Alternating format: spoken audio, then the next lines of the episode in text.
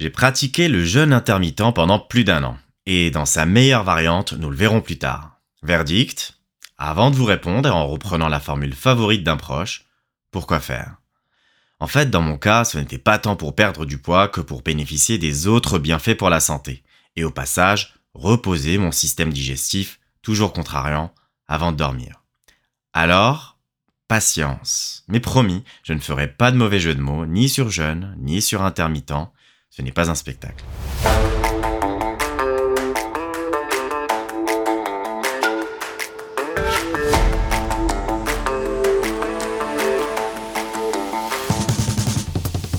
Bienvenue sur Libra en Air, votre podcast sur la santé holistique, qui couvre donc la nutrition, la condition physique et la santé mentale. Je suis votre hôte, Yacine Damil, et je partage avec vous le carnet de route de tout ce que j'ai appris ces dernières années en développant l'IA, l'intelligence artificielle, derrière Libra Diet. Le jeûne intermittent est une pratique alimentaire qui consiste à alterner période de jeûne et période de repas dans un schéma spécifique.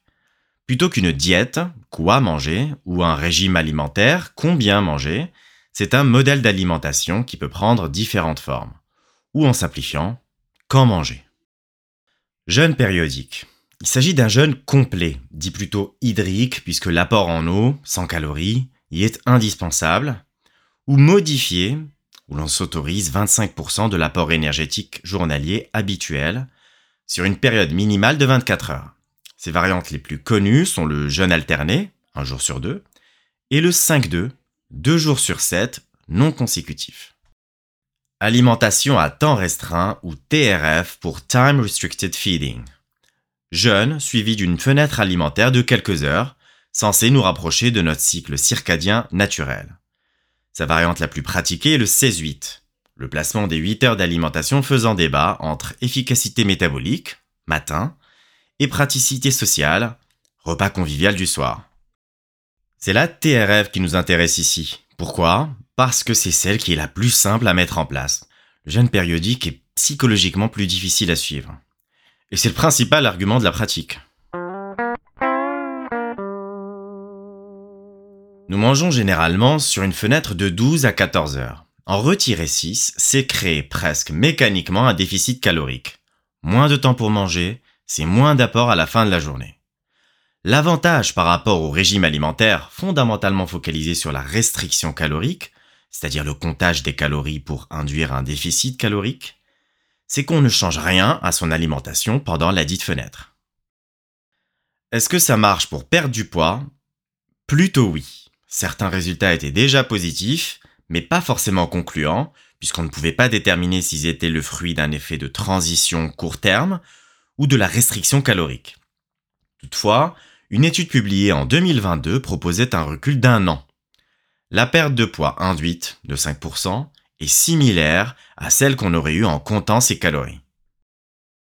Critique non négligeable que je pourrais faire, c'est que les participants bénéficiaient d'un accompagnement nutritionnel individualisé, avec des techniques comportementales et cognitives que l'on sait efficaces, comme rappelé dans l'épisode précédent. Autre reproche possible, mais cette fois-ci compréhensible, la fenêtre alimentaire était de 12 heures à 20 heures. C'était pour limiter le taux d'abandon du protocole. Pourtant, une étude avait démontré les bienfaits métaboliques d'une alimentation matinale, donc de 8 heures à 16 heures, au passage la variante que j'avais pratiquée. Y aurait-il d'autres bienfaits?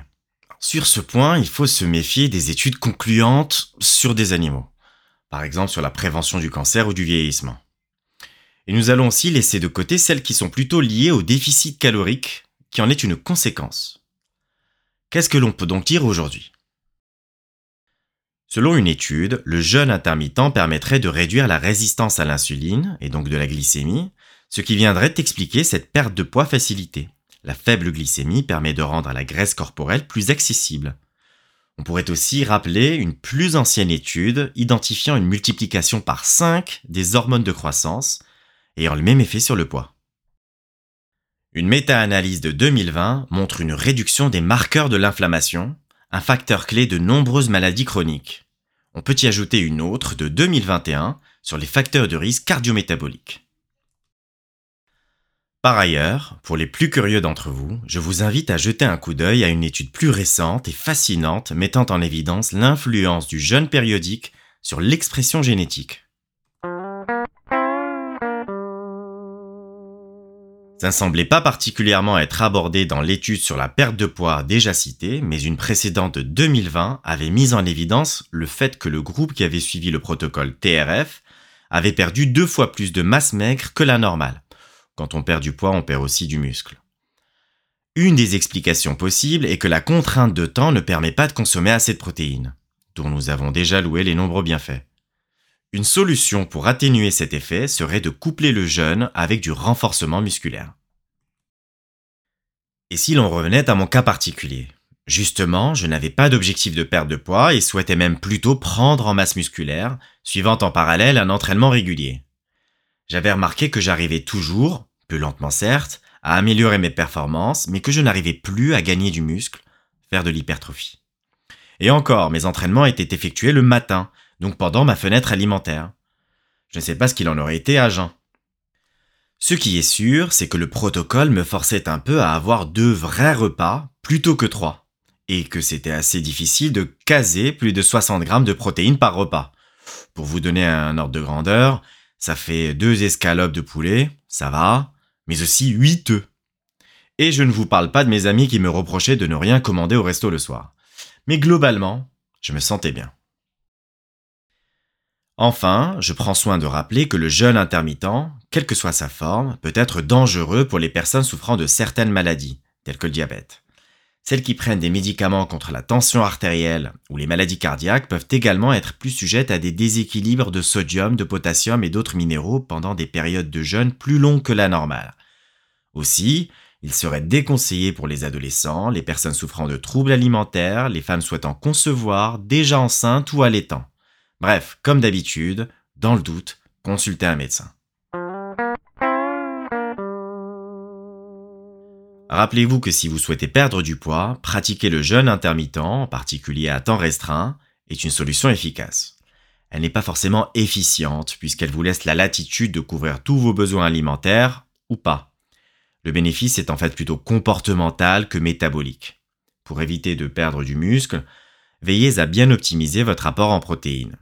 Je n'ai pas parlé d'une dimension qui mériterait peut-être un focus spécifique.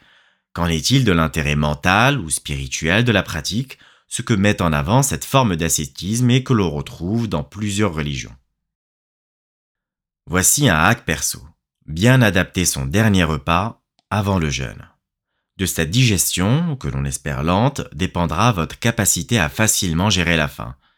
Pour favoriser cela, je vous invite à l'enrichir de fibres, de protéines ainsi que du bon gras, très satiétogène.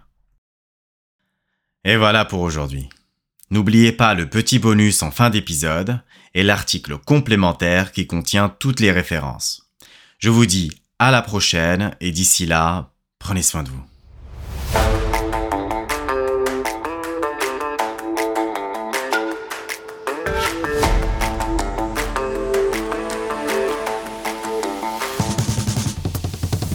Merci d'avoir écouté Libra en Air.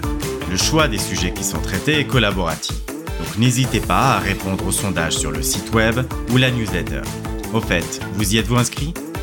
Sinon, vous pouvez aussi plus simplement nous poser votre question par email à question@libradiet.fr. Fun fact. Pour ceux curieux comme moi qui se demandent combien de temps on peut tenir sans manger, mais en buvant, autrement dit en jeûnant, Sachez qu'il y a bien un record Guinness pour cela. Angus Barbieri est un Écossais qui a jeûné pendant 382 jours, de juin 65 à juillet 66. Il s'est nourri de thé, de café, d'eau gazeuse et de vitamines quand même, tout en vivant chez lui à Téport, en Écosse. Il a ainsi pu perdre 133 kilos, passant de 214 à 80,74 kilos. On s'en doute, la durée que l'on peut tenir dépend du poids de départ. Et rien à voir, mais je n'ai pas trouvé de record Guinness pour celui qui en consomme le plus, de la Guinness.